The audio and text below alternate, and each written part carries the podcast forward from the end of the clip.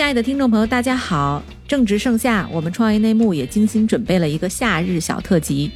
从本周开始，未来三周，我们从近期 GGV 纪元资本内部的分享中，精心挑选了三位嘉宾的演讲内容，整理出来分享给大家，希望可以陪你度过一个美好的夏天。几年下来，我个人的一个最深的感受就是最短的距离，就是找到我们这一杯产品和我们消费者之间，它到底什么样才能够构建这个最短的距离。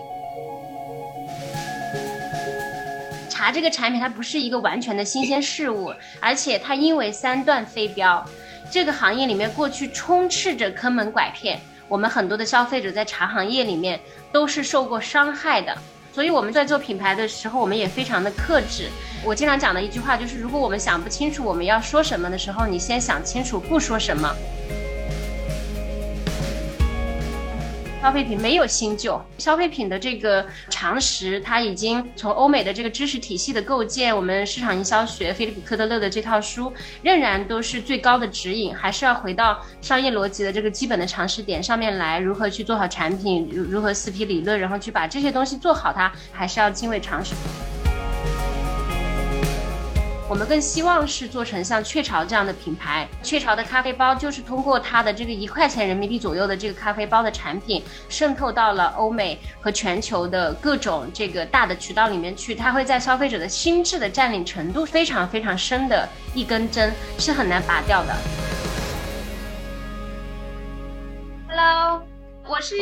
阿里的谭球，很开心今天。啊，因为不能去到上海现场，然后我在我广州的办公室里面，然后大概一个小时的时间，然后跟大家做一个分享。然后我们的故事也是从一个呃名字开始的，就是做到今天。然后我为什么会做茶这样的一个赛道啊？就是应该在一二年的时候，我有一个机会，就是帮我们广东省的一个比较大的国企，然后是在省商务厅的。呃，他们的要求下，我们要做一个呃关于茶行业，他们想要成立一个 B to B 茶叶交易所平台的这样的一个可研报告，是我本身在帮助这个国企做我的第一个创业项目，是做一个呃支付平台的技术开发和帮他们申请牌照。但是做完以后呢，刚好有一点时间，然后他们又把这样的一个本来跟我之前所经历的行业完全不相关的这样一个关于茶的一个可研的报告，又交给了我来做，呃，所以。我是在一二年的下半年，在七月到十二月大概五个多月的时间里面，走访了我们全中国的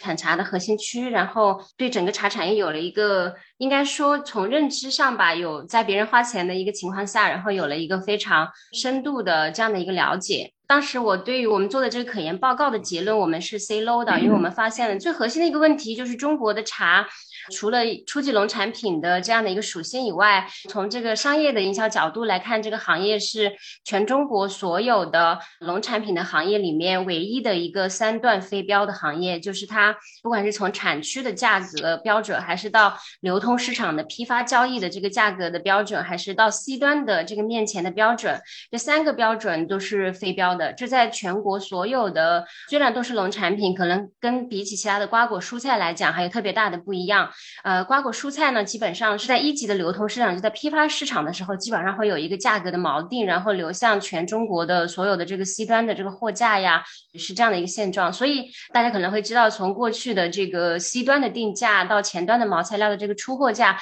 可能它的价格的差异呃能够达到一千倍以上。可能大家会很容易听到说一饼茶几几十万块钱、几万块钱一斤的茶，但是在前端我们会看到已经有十年的这个大宗毛材料的这个。交易的价格可能一公斤一百到一百二十块钱，几年都不曾波动过。所以在我们看来，这个行业它是一个就是三段飞镖，这是一个非常非常特殊的行业。所以这个行业里面充斥着坑蒙拐骗。然后第二个是一个特点是，中国茶虽然有几千年的历史，呃，文化包袱很重，但是它的商业化的市场化的进程非常短。呃，也就是九二年呃之前，中国的茶行业还是一个计划经济。由中国茶叶进出口总公司，然后统一调配，在全国各地有自己的国营的茶园、茶厂和这个呃经销，所以当时比较著名的几个大的这个审茶的这个产区，对，所以这是我们看到的，就是九二年这个审查，就是中国茶叶进入我中公司才改制，然后才有这个我们能够看到的，我们能够听到的市场上的第一代的茶叶品牌，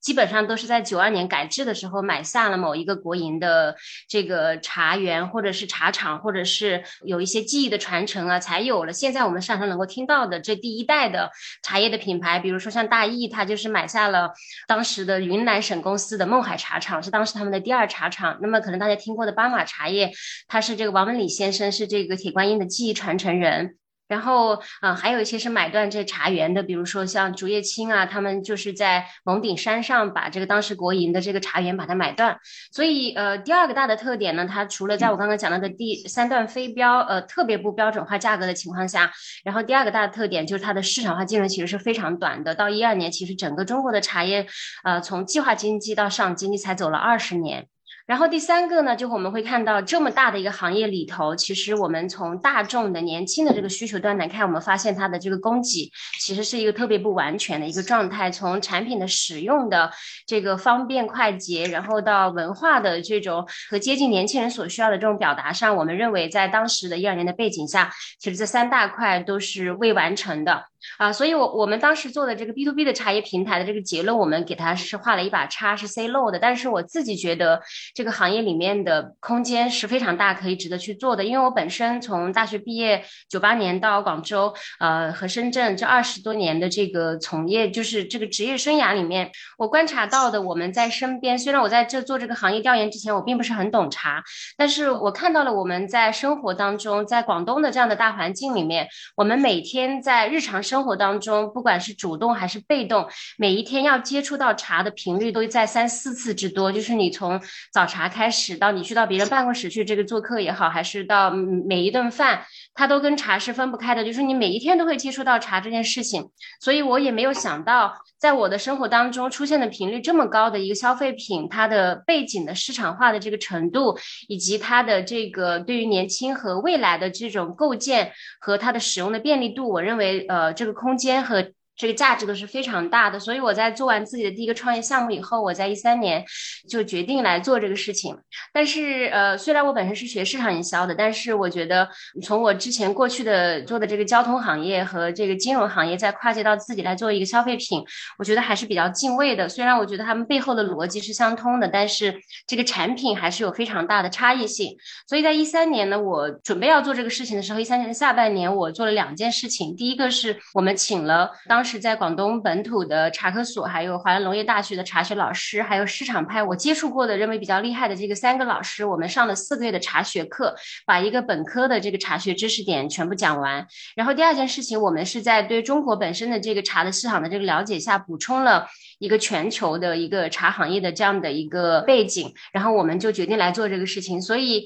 呃，我们也是在一三年决定了把这个品牌的名字，然后呃定下来了，是叫“茶里”这两个字。那么它的三层含义呢，就是第一个是我我认为，呃，茶在未来的中国十四亿人口的基础上，它是作为柴米油盐酱醋茶的这个大众消费品的这样的一个角色，它完全没有被开发的这样的一个背景下，我认为它的空间是非常非常巨大的，是值得。的持续在里面做非常非常长的时间都没有边界，所以我们茶里的这个名字的低层含义就是我们呃这个公司不管做多长时间，我们都会关注在茶这一件事情上，把它做到全中国最专业，然后也是最顶尖的这样的一个品牌，这是第一层含义。第二个是我们从这个调研和学习的这个背景的情况下，我们了解到，呃，那么茶其实它在中国是历史最悠久，发源地也是在中国，不管是欧美。的 CTC 的碎茶还是日本的绿茶，都是从某个时间点上从中国传递出去的。从品质上来讲，不管是我们欧美的 CTC 茶在斯里兰卡、印度、肯尼亚这样的大宗的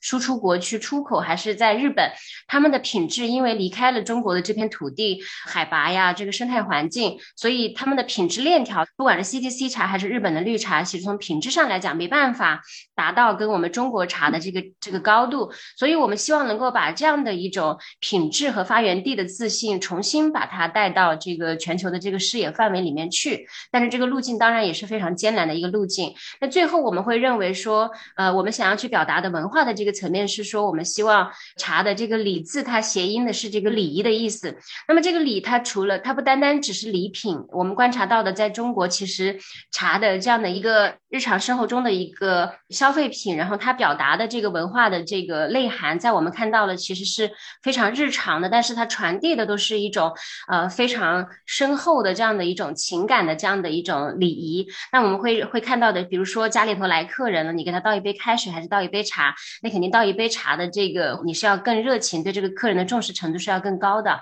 那么我们还会看到，在我们广东一些。嗯，比如说这个新婚的这个场景上，我们呃新媳妇入门是一定要敬一杯这个新婆茶，叫呃富贵又荣华，喝了这杯茶，但实际上它是一种承诺，说我进了这家门是作为这一家人。另外，我们还会看到，比如说在香港的一些这个黑帮的这个片片子里面，呃两两个帮派如果。火拼完了以后，到最后他肯定不是喝一杯酒来讲和，肯定是喝一杯茶来讲和。所以我们会看到的是说，这些在日常当中茶它的文化的内涵到底是什么啊？所以我们希望能够集由我们这个品牌能够把这些更日常的茶背后的这些情节能够去表达的更加的准确，能够和消费者站到一起。所以这是我们最开始来做这个事情的一些思考。所以我们除了从文化、从品牌的这个角度来思考这件事情以后，我们也会想。着说，我们的这个载体大概是要一种什么样的载体啊？那我们看到，在中国的茶的几个大的痛点，第一个就是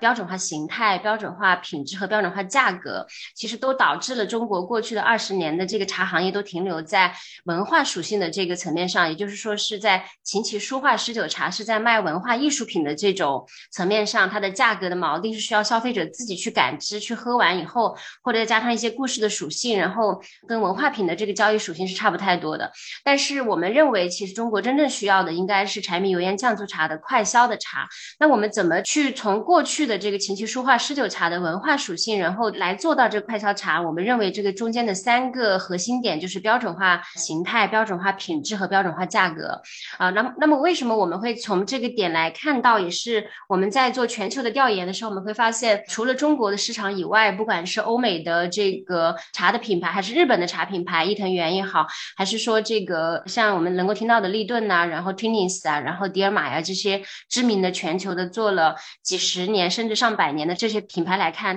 在原材料就是涉及到茶叶这个形态的这个形态的时候，他们都是选择袋泡茶这个形形态。所以我们也会问自己，也是会思考这个问题，这是为什么？那我们也发现了，就是像利普顿先生，就利顿他在创立之初，他本身自己也是东印度公司的这个高端的这个中国进口茶。叶的这个贸易员，但是他为了想解决这个欧美的这个贵族茶，就是把它延伸到大众的时候，他也首创了这个袋泡茶的这样的一种形态。我们发现他也是发现了这个问题，他解决的就是标准化形态和标准化品质，还有标准化价格。那么他进入到到中国以后，呃，立顿为什么会被大家觉得它这个东西 low？我们也会也在反思，并不是袋泡茶这个形态 low，而是它卖给联合利华以后的三十年，在产品上没有做太多的创新，然后进入到。中国以后呢，就中国的本土化没有敬畏之心吧？我觉得它还是用欧美的 CTC 的这个品质来满足中国的这个市场。那么我们觉得中国的茶作为一个发源地，我们中国人的血液里面都是流淌着茶的基因的，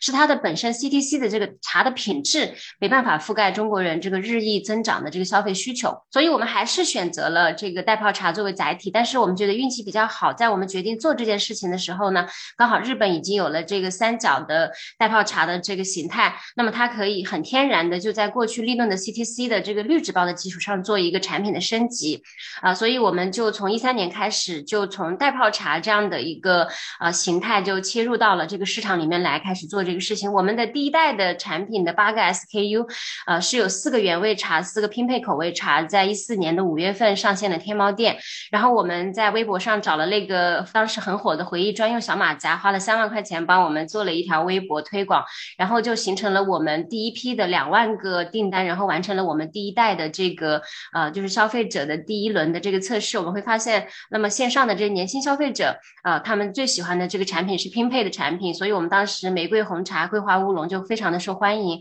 那我们后来就把这个整个研发的这个中心都放到了这个拼配的这个方向上面去。啊，所以从呃一三年准备做这件事情，我们做了这样的一些思考，到一四年我们的第一代产品上线。到今年为止，我们已经累计销售的茶包数量已经超过了九亿包。然后在二一年，我们六幺八就是双平台都是 top one 的这样的一个成绩吧。然后我们现在从成立之初到今天，我们已经发出去的订单数量，就是后台有记录的发货的地址数量，已经累计了一千三百万个收货的这样的一个地址，也就是我们的用户实际上也是实际用户是已经超过了一千万的用户的。然后就是 Terson 跟我来聊，要我跟大家来分享我们的一个品牌的时候，其实我还挺惶恐的。我自己认为，我们在这个事情的思考和已经做的这个事情上，呃，其实我自己做的。并不是说是一个特别满意的状态，呃，但是我当然也知道，我们茶包这个事情做品牌并不是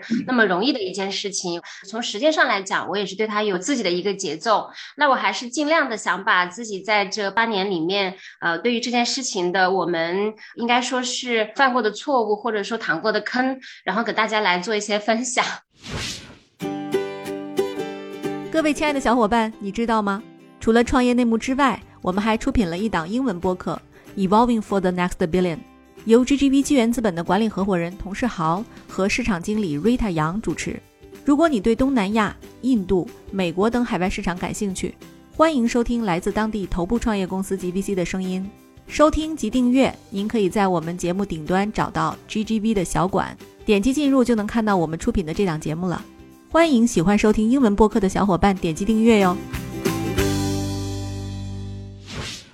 自己还是觉得，呃，虽然我们有很多全球的知名的理论啊、P 啊，然后这些，啊，我我个人还是觉得，在过去的几年里面，我们还是着重的在产品和渠道和营销上面是在不停的摸索和探索的。因为我觉得价格作为四 P 的这个理论之一，我认为它是一个相对比较固定的，也是有呃可以通过公式或者是说数据的这个收集，以及你自己对于运营的这样的一个预期，它它相对来讲是一个比较固定的一个状态。然后不管是我们自己的产品成本定价，还是说在这个渠道里面如何跟我们的渠道商去做利益分成，或者是，呃，当然，我觉得现在我们这一个行业还没有到要在价格这个层面上去有太多的这个 PK 的这个程程度下面，啊，所以我们今天分享的暂时就没有把价格放在我们的这一个里面。我个人还是认为，特别是在品牌从零到一、一到十的这样一个过程当中，我认为产品渠道和营销可能仍然是我们要去特别关注的部分，所以我。今天会分这三个部分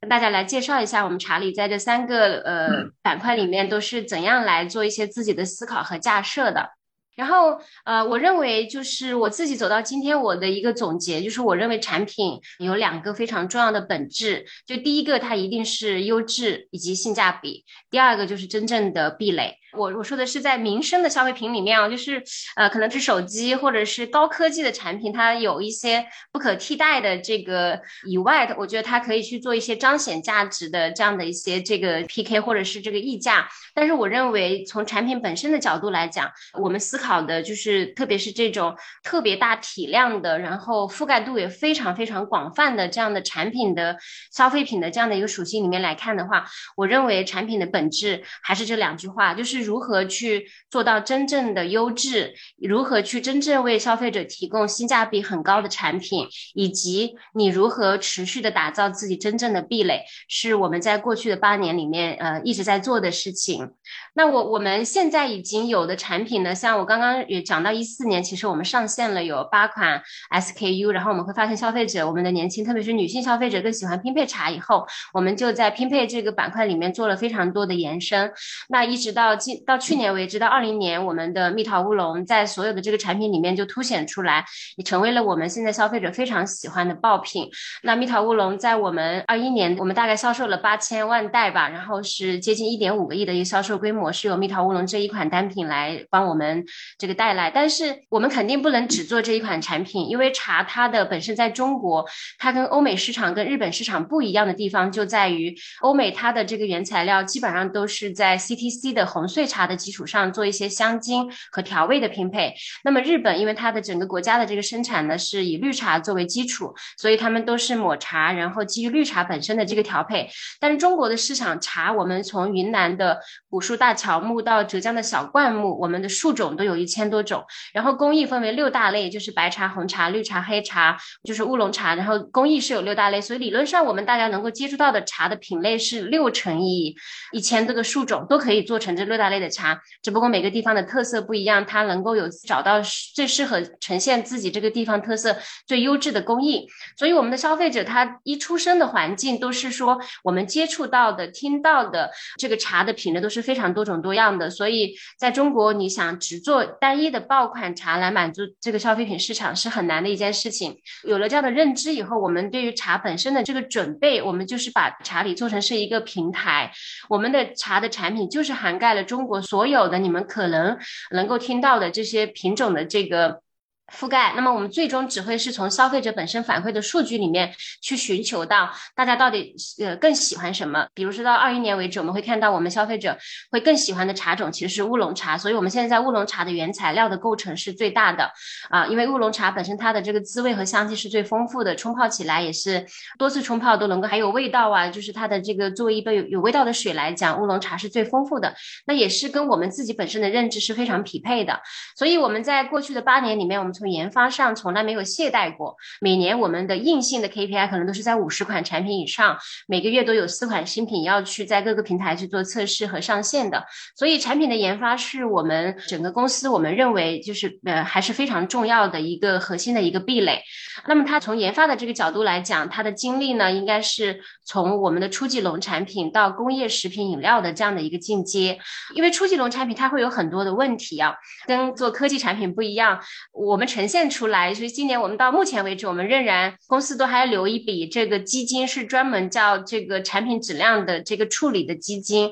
就是我们开过很多次专家会，无论我们用到多少的这个技术手段去处理我们的原材料，就是我们的茶叶来到工厂的时候，我们自己在用这种激光啊，然后风吸啊，各种样的手段去处理，它仍然还是会有一些杂物很难完全去除掉。即便是挑拣过，也仍然还是会有杂杂物掺杂。在里面的，包括头发，包括这个小石子啊，或者是一些处理不到的，就是比如像菊花里面会有这个虫卵，然后你可能处理完了，你这个辐照完了之后，然后到了消费者那里，它可能天气气温一高，它这个虫卵又孵化出来了，然后又变成了虫子，所以这些我们都是它作为初级农产品，它的本质上很难跨越的坎，所以我们公司过去的八年，呃，从第接到第一笔投诉开始，我们都会保存这样一笔基金，我们的前端的客客户只要遇到这样的关于这种呃初级农产品本身的这样的一些质量投诉，我们都是毫不犹豫，马上就十倍赔付的这样的一个处理的机制在。所以我们一直被这个事情深深的困扰。然后，所以从一六年开始，我们整个趋势级的产品研发和战略级的产品研发，我们就会朝着工业食品的饮料的这个方向，我们在做自己的这个提升。所以我们从一九年开始到二零年到二一年，我们这三年就已经陆陆续续推出来了，不会再有初级农。产品这样的品质问题的这样的一些茶粉、奶茶棒，然后茶萃，然后包括我们像 B 端的这个茶浓缩液，还有一些茶冻的产品、果茶块的产品，它就会尽量的能够减少掉这个初级农产品所所带来的这些问题。那么我们刚刚讲到了这个。壁垒的这个板块，对于我们茶这个，就是特别是要进入到嗯口里面的这样的一个食品级的产品来讲，其实我们对于品质，对于底层的这个架构，其实我们一直都还是非常的认真，然后也尽量的能够希望把它做得更好。很多人都会问到我一个问题，是说，呃，这么多人喝茶，那么你觉得茶里的品质跟其他人是怎么区隔开来的？你怎么去确定你们的茶比别人的这个品牌的茶要更好喝一些？啊，除了在跟立顿比，大家一喝就能够有明显的区隔以外，我们怎么样能够通过呃产品的研发，能够树立起自己真正的壁垒？其实这件事情从我们产品的上线的第一天，我们就在做这样的思考的。从一八年，我们从这个模模糊糊的、比较抽象的口感的这个调配研发，到一八年，我们就沉淀了自己的第一套 CFDS 的这个评审体系的系统。这个 CFDS 是我们从消费者本身的洞察，在消费者本身自己不具备专业评判能力的时候，当他喝到我们的产品好喝的时候。他会有什么样的行为动作？然后我们再来解构，我们到底要做对什么样的事情，才能够让消费者真正的觉得说你的茶好喝，然后喝完了他还在想喝，然后他喝完了还想分享给其他人。这个里面就包含了四个维度，从视觉、嗅觉、味觉和感觉的四个层次，我们把它分拆成了十几个打分项。从一八年到二一年，我们又把这个颗粒度提升到了大概接近三十个打分项，能够有这四个维度，能够保证我们现在的研发都是处在这样的一个体系下，它一定要一个分值到了一个程度，我们的这个产品才能够去上线的这样的一个维度。所以，我们呃觉得 CFDS 评审体系应该是我们现在目前茶里。走到今天，它的这个核心的，就是我们认为还是有壁垒价值的这个部分。产品这一块呢，我们其实在过去的。八年里面，我们做了非常多的这个跨越和建设，呃，这个过程其实是非常艰难的。呃，中国之前没有任何一个品牌是做袋泡茶，这个茶行业在工业化的这个累积上，其实是一个非常原始的状态。前年那个上海的那个 Trinis 的工厂，因为它在全球有四个加工中心，然后他们上海的这个工厂原来在非常中心的位置，他们就成本太高，他要撤回到波兰，然后他邀请我们去了他三次工厂，想看看我们有没有一些设备可以卖给我们。去了以后，我说非常震撼，但同时又非常遗憾。就震撼的是说，我说我在中国我还没有见过一家工厂能够做到这样的一个工业化的程度。但遗憾的是说，因为他们处理的这个原材料全部是 CTC 的碎茶，所以从这个设备的不管是荷载还是传输的方式，还是这个带泡的这个逻辑，跟我们现在做的中国茶的这个逻辑是完全不一样的。所以到最后我能用的东西可能也就只有货架和叉车，所以我就放弃了购买他们的二手设备。但是我们看完波兰以后，同时是本身我自己，我们查理在广州，我们在南沙。一九年，我们也通过招拍挂的方式也买了地，然后也建设了自己的工厂。我们的自己的第一条这个产线，就是二十台国产机器和两台日本的全自动的做手机器，都已经投入了使用。就是到二二年的年终的时候，我们的大概一年能够做五亿个茶包。然后整个我们的这个关于茶行业的一些突破的技术性的呈现和我们自己研发的呈现，在我们南沙的工厂也有了一个基本的雏形。我也欢迎我们的同学们能够有机会。能够来到广州，我们可以给大家做一些更加近距离的这个推荐和这个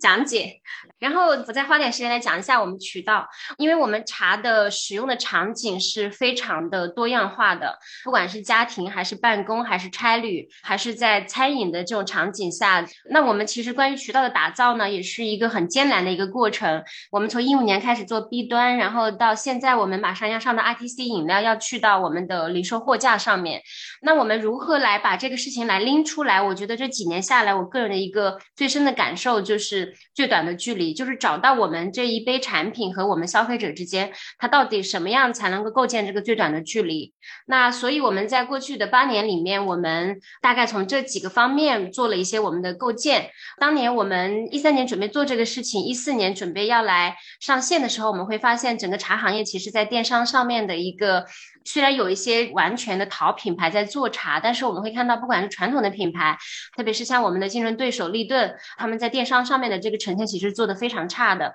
所以我们当时呃短期的目标就是希望我们在两年的时间里面，在电商上能够去超过立顿，超过我们的竞争对手，是一个非常好的弯道超车的机会。是因为在那个年代的情况下，在电商的这个渠道还是一个非常好的，能够跟消费者能够有直接的接触，能够获得数据，能够获得他们反馈的这样的一个最好的。渠道，所以我们在呃一四年到一六年，我们就主要的精力都放在了电商的这个渠道的这个构建上，确实是获得了很多消费者的这个反馈。那如果我们的这个产品如果是在 B 端的渠道或者是在货架上，我们想要快速的获得消费者的反馈，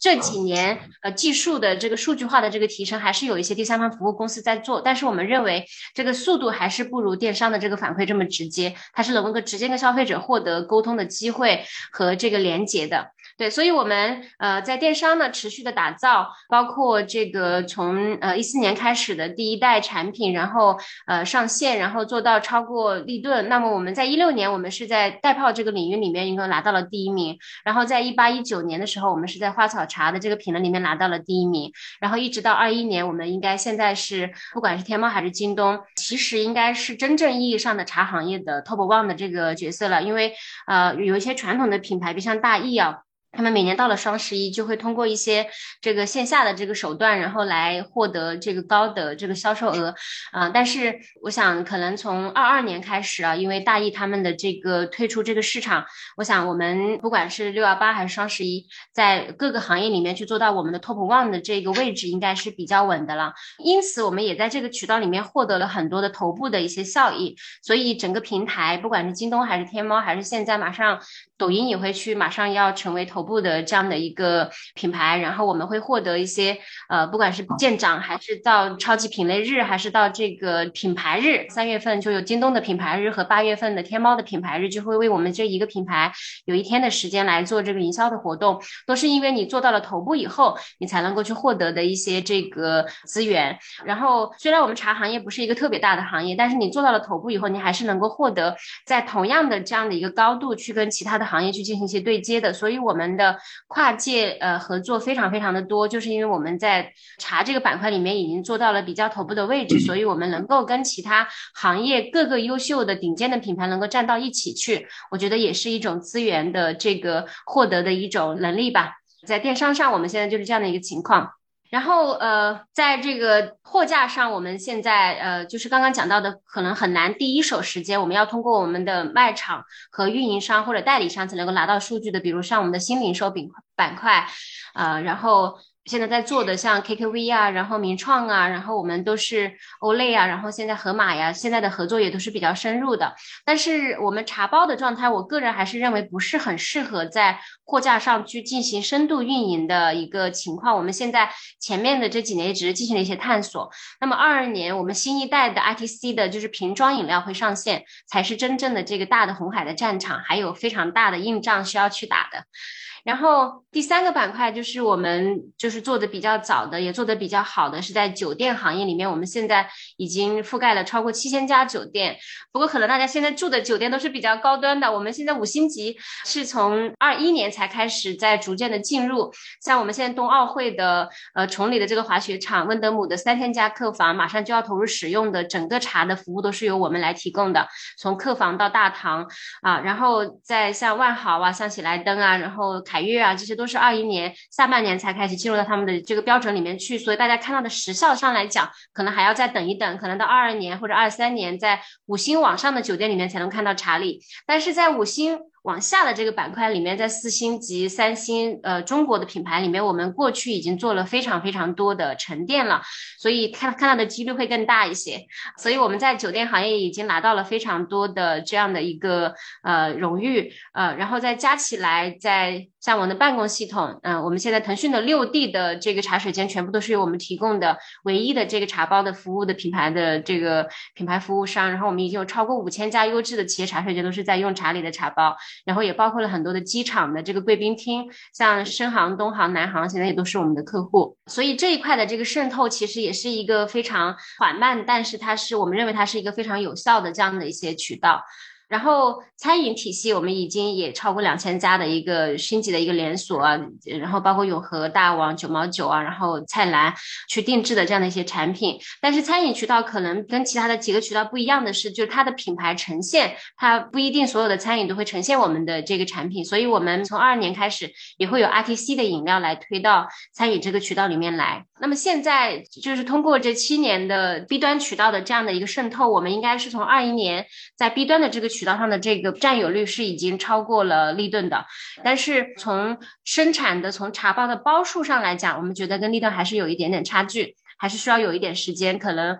但是也不会太晚了，应该是二二三年在全面超过立顿在中国的市场的这个占有，应该是就是我们认为已经不是一个很难的一件事情了，也没有把立顿再当成我们的对手。对于我们来讲，我们更希望是做成像雀巢这样的品牌。我们分析雀巢在全球的这样的一个咖啡板块里面，虽然现在也有很多新的品牌在号称要打败雀巢，但我们认为还是一件非常难的事情，是因为雀巢的这个产品。它跟我们现在的茶包非常类似的情况是，它有几个特点。第一个是它是一个客单价足够低的产品，呃，客单价足够低，对于一个消费品来讲，它的初始的阶段，呃，积累客户到做到盈亏平衡，要投入营销，投入这个渠道，就是它的增长的这个曲线，从初创阶段比科技型的产品来讲，它是要难很多的。可能科技型的产品可能一到两年能做到的市场的这个份额和这个体量，可能作为我们快消品来讲。特别是低客单价的消这个快消品来讲，可能它需要走过的路径其实是一个比较艰难的路径，但是它的特点是。就是使用的频次会非常的高，那么雀巢的咖啡包就是通过它的这个一块钱人民币左右的这个咖啡包的产品，呃，渗透到了欧美和全球的各种这个大的渠道里面去，它的使用的频率和介绍的频率非常高，以后它会在消费者的心智的占领程度上来讲，就是会非常非常深的一根针，是很难拔掉的，所以这也是虾的一个区别，所以它的价值会非常大。那么雀巢通过它的咖啡包的这一个产品，在全球的这个。家庭，然后办公和。餐饮这些渠道里面，就是构建的这样的一些渠道的壁垒是非常非常深的，所以他在咖啡的心智占领了以后，他在这些渠道里面就能够去延伸自己非常多的产品，比如在家庭板块，它的个人的这个奶的产品，在 B 端的这些淡奶的产品，然后包括在这些办公行业，它的咖啡机的产品，然后在餐饮行业，它的一些深度的服务的产品，它的在渠道端的这个构建的壁垒是非常非常深厚的，一时半会我觉得还很难有其他品牌。能够取代它，所以它现在也仍然是全球最大的食品这个品牌。那么，所以我们认为，在于这个食品饮料的这个板块的消费品来讲，渠道。呃，跟产品一样的重要，呃，但是它的构建的从先后顺序上来讲，一定是先有产品，然后再有渠道，啊，然后这个渠道的这个壁垒的打造也是非常非常重要的。我们也看到了这一点，也是觉得说，其实立顿是非常可惜的。假如他三十年前没有卖给联合利华，他其实跟雀巢是完全站在同一个起跑线上的。我们会观察到，其实你不管是在家庭场景，还是办公场景，还是餐饮场景，其实立顿和雀巢都应该是可以同时出现的。但是因为立顿卖给了联合利华以后，它在联合利华的大板块里面已经变成它的日化板块的边缘的食品板块的边缘品牌以后，整个联合利华没有在立顿的这个事情上去花入太多的心思，呃，没有跟得上这三十年全球的这个消费的这样的一个增长，从这个技术的这个壁垒构建、渠道的壁垒构建，还在沿用联合利华本身的体系，所以我觉得它错过了整整的一个时代。假如它跟雀巢一样是一个独立的品牌，它完全也能够成长成为非常大大的这个。食品的品牌，那么同时，我觉得它也是给了我们查理一个非常好的机会。但是，当然，联合利华也发现了这个问题以后，他们在今年就已经把利顿从它的这个板块里面完全剥离出来，然后也卖给了欧美的 CVC 的这支基金，然后 CVC 现在会把它重新拿来独立运营，重新来打造它。那么在这个时候，我是跟他站在同一个起跑线上来向呃中国乃至全球的这个消费者来提供茶的这样的一件服务的这个事情，我们也还是非常的有信心的。嗨，各位小伙伴，告诉你一件很重要的事情：创业内幕的听众群已经开通喽。在这里，你可以和我们直接沟通，也可以第一时间了解到 GGV 纪元资本线下活动的动态，近距离聆听投资人的独特见解，并且结交其他互联网圈子的小伙伴呢。入群，你只需要添加微信公众号 CYNMXZS，我再重复一遍，CYNMXZS。也就是创业内幕小助手的拼音首字母，并在好友请求中标注创业内幕。接下来，小助手会帮助你完成入群操作。我们期待你的加入。然后再说回到营销，我觉得营销是我们整个呃过去的八年我们这个犯的错，哈然后跳的坑最多的一个板块。我曾经在一五年的时候。有一个我们南沙的，当时有帮我们做代工的一家工厂，因为他老板是一个马来西亚人，然后他本来可以一百万把他的那个，当然他租用的厂房了，他可以把他的资质和他的工厂和设备卖给我，但是我没有选择买下这个一百万的工厂，因为当时还在非常非常早的初创期，还不知道企业能走到什么地步的情况下，然后我在一五年没有花一百万去买这个工厂，然后花了一百八十万，在双十一之前，在我们广东。整个粤港澳的这个范围内投了一百八十万的分众的传媒的广告，呃，所以我一直拿这个例子来跟我们同事分享。我说这个创业八年里面，然后如果你们问我最后悔的一件事情或者最遗憾的一件事情，但所以我现在回过头来总结，我们做营销，我觉得可能最难的一件事情，我自己的总结，营销的本质就是如何通过你的内容或者是产品，或者是你所像刚刚 Token 他们做的这些宣传片也好，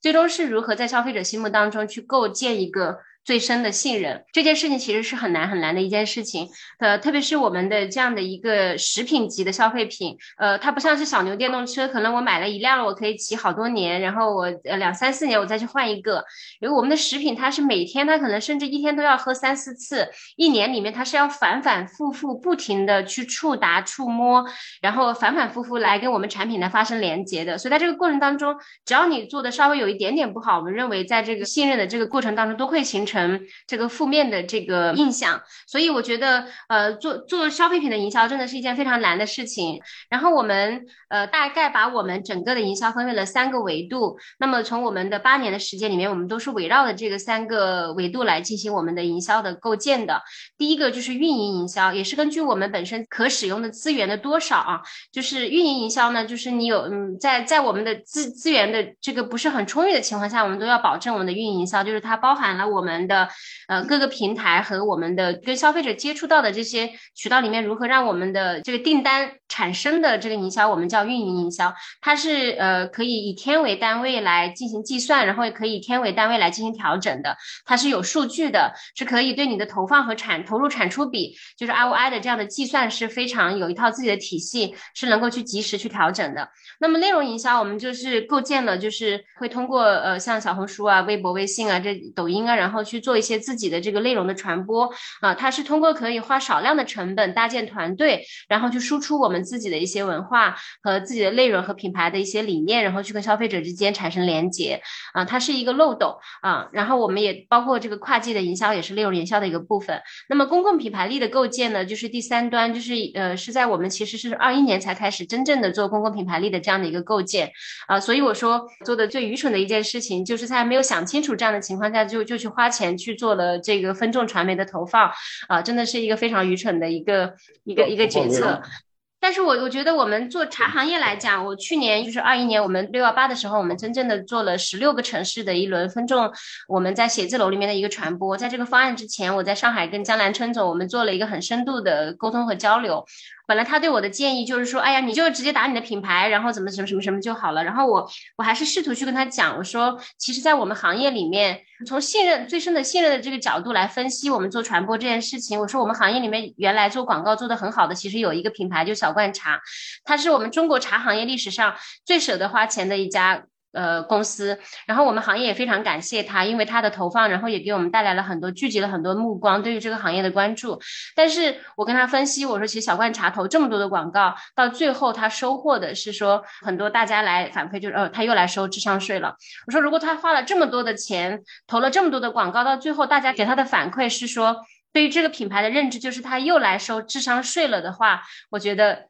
这个钱一定是花的非常的浪费和不值得的。那原因是什么？其实就在于我们这个行业的本质。茶这个产品它不是一个完全的新鲜事物，是消费者或多或少自己在心里面都有过认知和接触过的产品。而且它因为三段飞镖，因为过去是卖文化艺术品，所以这个行业里面过去充斥着坑蒙拐骗。我们很多的消费者在茶行业里面都是受过伤害的。所以我觉得，从我们做这个营销的这个角度来讲，我认为这个传播真的是一个非常大的挑战。就是我们不是一个全新的品类，也不是一个全新的产品，你只要消费者记住我们的品牌就行，而是我还要跨过千山万水，去消除消费者本身对于这个行业的不信任。在这个基础上再来构建信任。所以这个其实这个过程是非常非常艰辛的一件事情。所以我们在做品牌的时候，我们也非常的克制。我我经常讲的一句话就是，如果我们想不清楚我们要说什么的时候，你先想清楚不说什么，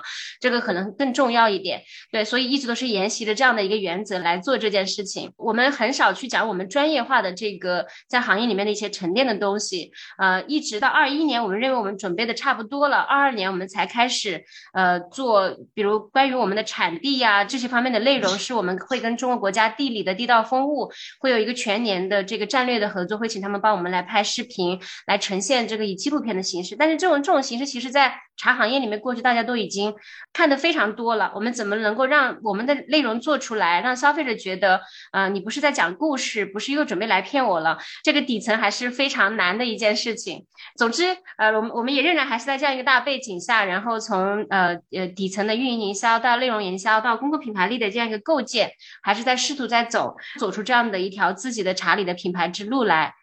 那么我们未来还是希望能够，呃，首先扎根在我们大湾区，因为大湾区是整个中国茶的消费的最大的这个市场，然后呃，再向我们其他的这个区域去做一些延伸，大概是这样的一些思考。但是核心还是怎么样能够去获得消费者之间最深的信任。我非常认可 Token 讲的，我觉得做消费品的，我觉得产品呃是最好的营销，你一定要提供好的、优质的性价比的产品，然后让他们形成传播，然后再从渠道上也应该是要去这个让我们所有的。合作伙伴们，然后认为你是一个值得合作的这个好的品牌商，然后通过他们的这个口碑，然后做一些这个底层的这个背书和信任，在这个基础上，我们再来谈公共品牌力的构建，啊，这可能是我们查理一直在思考的这样的一些营销的一个方向。所以回到这个最后，我还是想，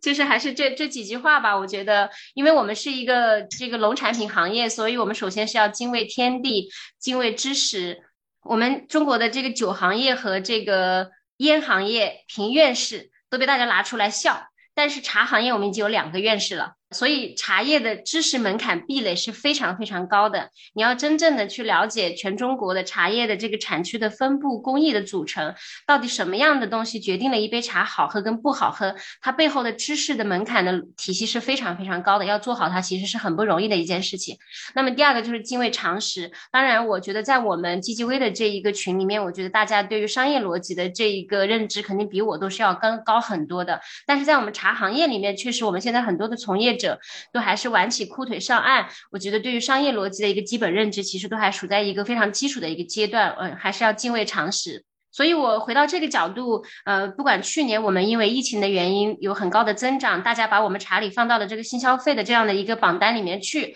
我个人还是认为我自己的观点，我认为消费没有新旧，消费品的这个呃常识，它已经呃从欧美的这个知识体系的构建，我们市场营销学菲利普科特勒的这套书仍然都是最高的指引，还是要回到商业逻辑的这个基本的常识点上面来，如何去做好产品，如如何四 P 理论，然后去把这些东西做好它。其实都已经很不容易了，还是要敬畏常识。所以我觉得消费品没有没有新旧。啊，到今年大家都觉得新消费品的浪潮过去了以后，都在问我们为什么啊茶里还在增长，其他的这些过去的去年的这些网红品牌都已经不太行了。呃，我觉得可能就是茶里，我们从一开始我们还是是遵循着消费品本身的常识在做这件事情。去年的增长它只是在一个特殊的背景下的一个一个被大家看见了而已。那么最后就是呃敬畏消费者，因为我们从今年开始。二二年可能我们的生产的体量可能是要接近五亿包茶，五亿包茶对我们来讲真的是会一份社会责任，